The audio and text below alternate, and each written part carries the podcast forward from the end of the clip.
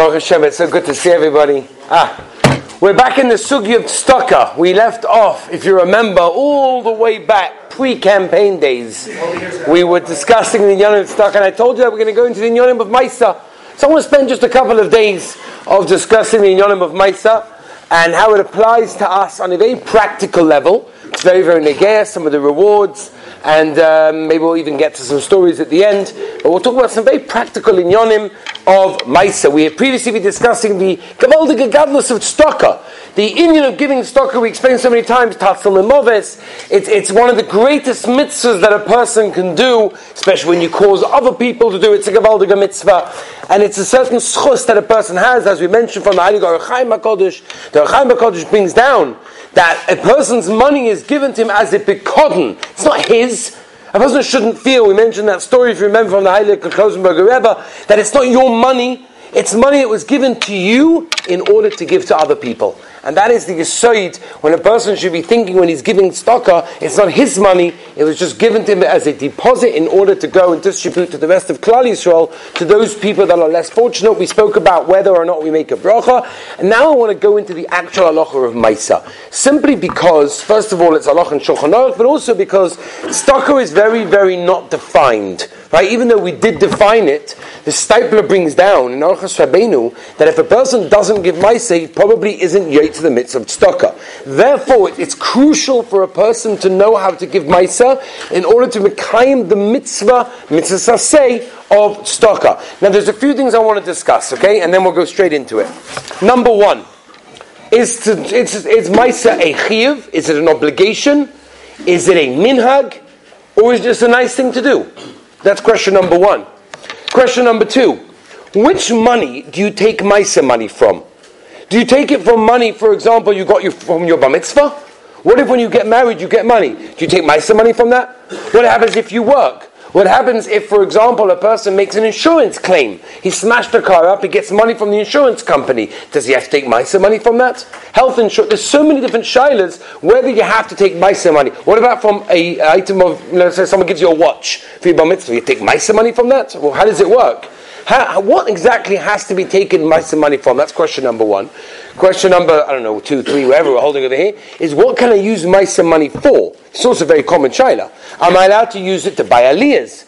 Am I allowed to use it for a, you know, one of these Chinese auctions where, you know, you go in there? What about a raffle where you can get money, where you can get prizes? All of these things. Are you allowed to use it for tuition? Are you allowed to use it for, you know, shul membership? All of these sorts of things. Are you allowed to use Maisa money for that?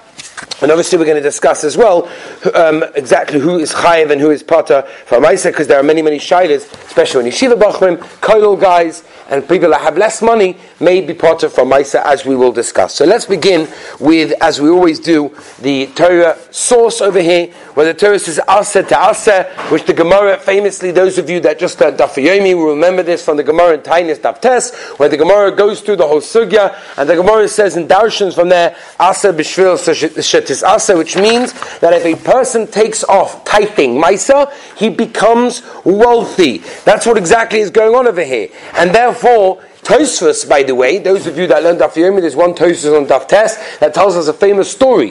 Tosfos tells us like this: There was a fellow that had a field.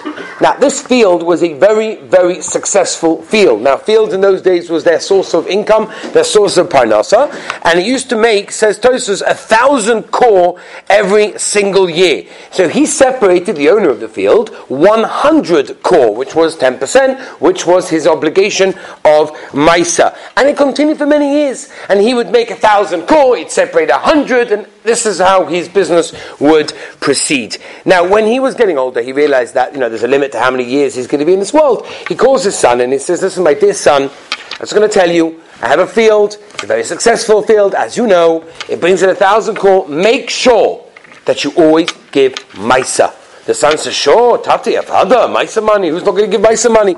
And Avada he does. And eventually the father passed away, and the uh, son took over the field, and then he started giving a hundred core, which was Maisa. And he's like, this is a lot. This is, this is my stuff. I mean, I worked hard for this. You know, working in a field was working hard in the Aboidis HaKarka. They were busy plowing and they were reaping. It was, a, it was a process. It wasn't simple. To give away a hundred core is a tremendous amount. After a couple of years, he said, you know something? This is too much for me. I can't give so much. So he started to give less and less and less Maisa because he felt he was giving way too much away until eventually what happened was is that the um, the field produced less and less and less, and all it eventually produced was 100 corn. Instead of a thousand, it only produced 100. Now the son was very very upset.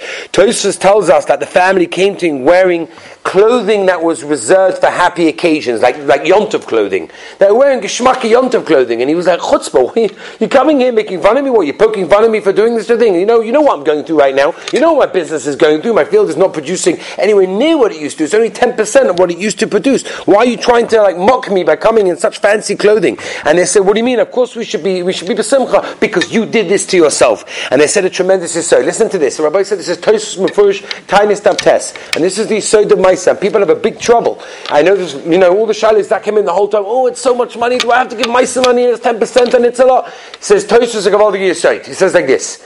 If you give Maisa, so you are a 90% partner, and the Rabbi Shalom is a 10% partner. However, if you don't give Maisa, says Tosfos, the Rabbi becomes a 90% partner, and you become the 10% partner, which is exactly what happened in the case over there. He made 100 call, not 1,000 call, because he became a 10% partner.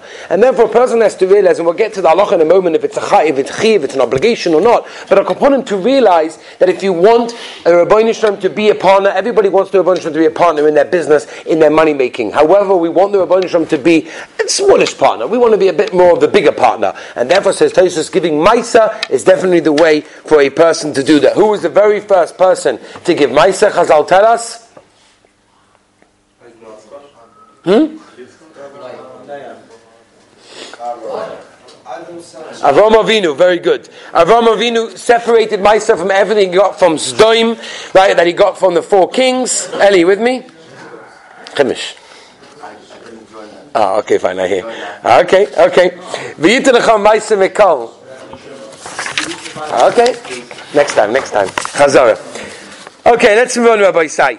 Now, um, how much does a person have to give when it comes to Maisa? So the Shulchan Aruch in Yeridei Seven Reishmim test tells us, and we learned this a little bit by Tzedakah, but this is more negate to Maisa, is a person gives 10% of his income, and again we'll discuss and define what is income, well, how much is income, a present, you know, all these sorts of things. Is that considered to be income?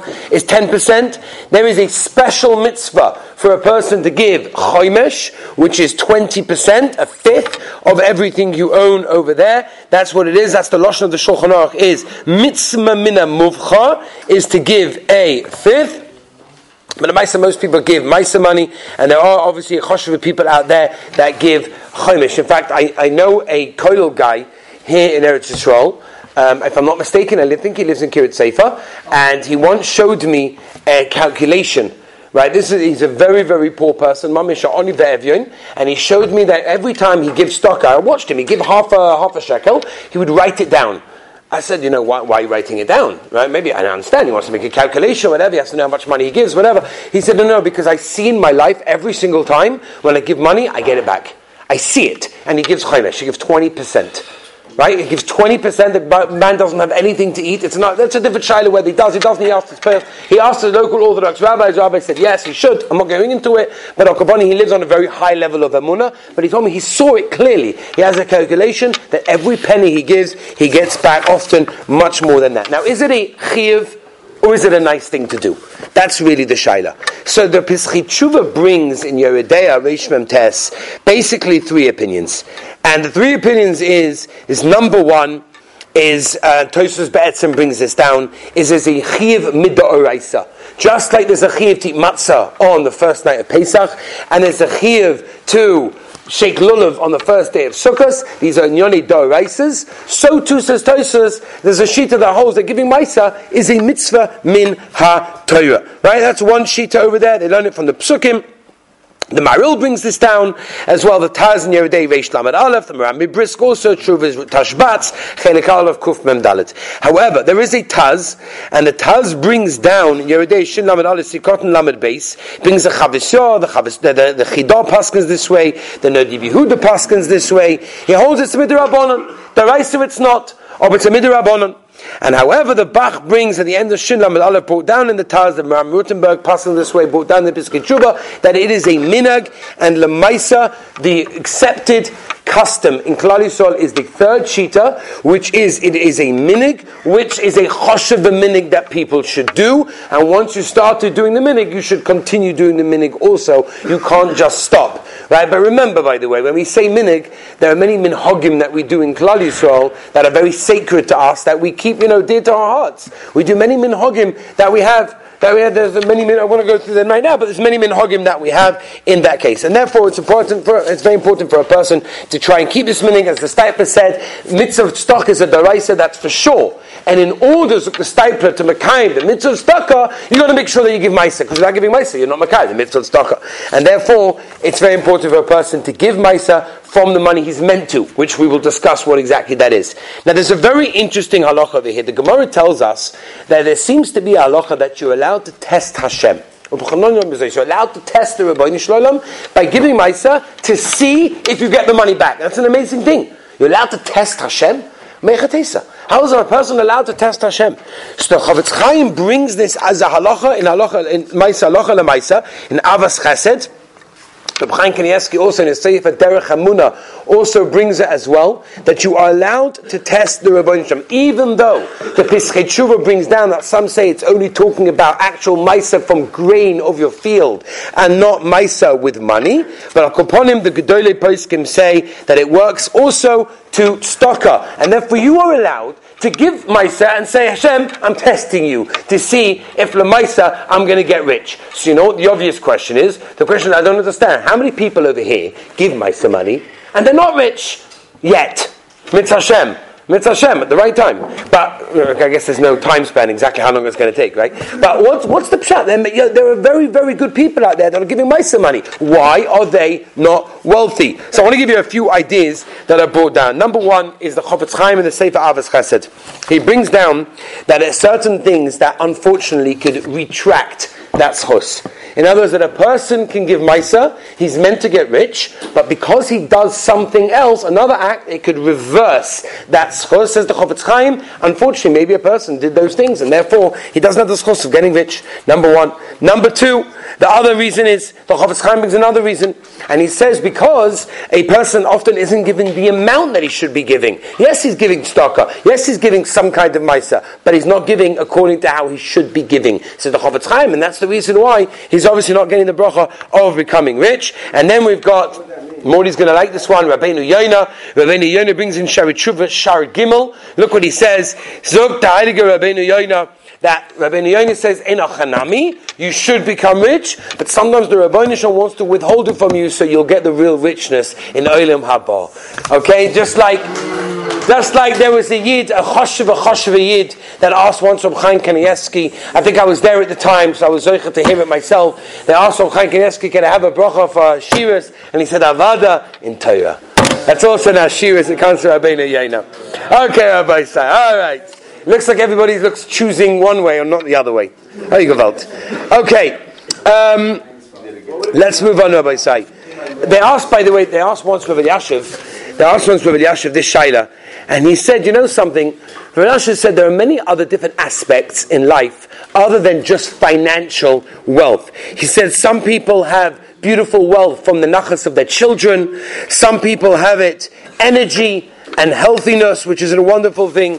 Yashiv, that's also a chelek in becoming wealthy, right? What does the Mishnah tell us in Pirkei Avos? Eze Asher wow, look at this Rabbi Isai. That's Gavaldi. Beautiful. That is beautiful. Okay, let's move on, Rabbi Isai.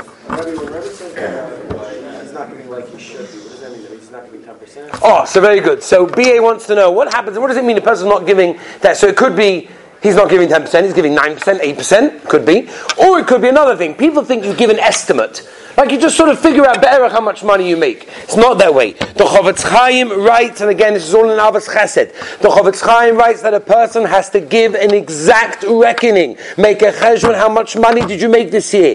Now we're not going to go into like now the sugya of exactly how you work out which investment, which which money, and you know which property bought in this, and which real estate, which nursing home. You know, Baruch Hashem, I, I don't have those shilas, but there are people out there that do have those shilas, and uh, I'm sure you know we're not going to deal with it right now over here. But it's it's an agay shaila. But every person has to make the Chofetz Chaim an exact cheshbon of how much money that he brought in that year in order to make an exact calculation. It's not be'erech; it's an exact one. It's very very important. Especially if a person isn't sure how much profit he made. Lemaisa, the Rav Wosner has a tshuva in Shevet Halevi in Chelek Kuf Lamed Gimel that he brings down that a person should err on the on the on the side of caution. That means he should give more rather than less to make sure that he covers that. Yes. Could we just give a few, a few examples of what are the actions that would We're going to get to that. Yes, I will do that. Be'ez Hashem tomorrow. We'll go through which actions cause a person to give money. Um, uh, just to mention, just one last thing before we finish today.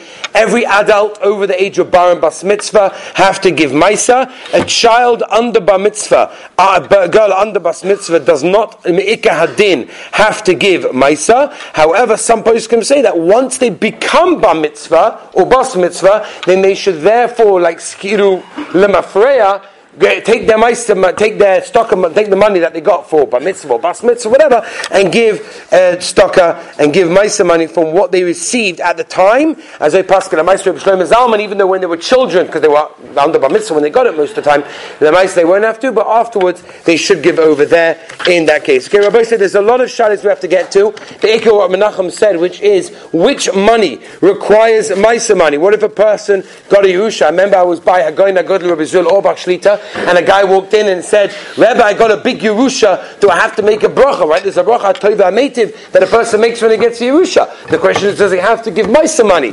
All of these shilas of when a person has to give Maisa money from sales. Uh, if you win money in a raffle, let's say, for example, you win money if you were learning after Adlaka Saneris before the Masiba, right? Still one more raffle to go today, but Hashem we're going to do. If you win money, do you have to give Maisa money? Tomorrow, Be'ez Hashem, we'll go to that. Have a wonderful, wonderful day.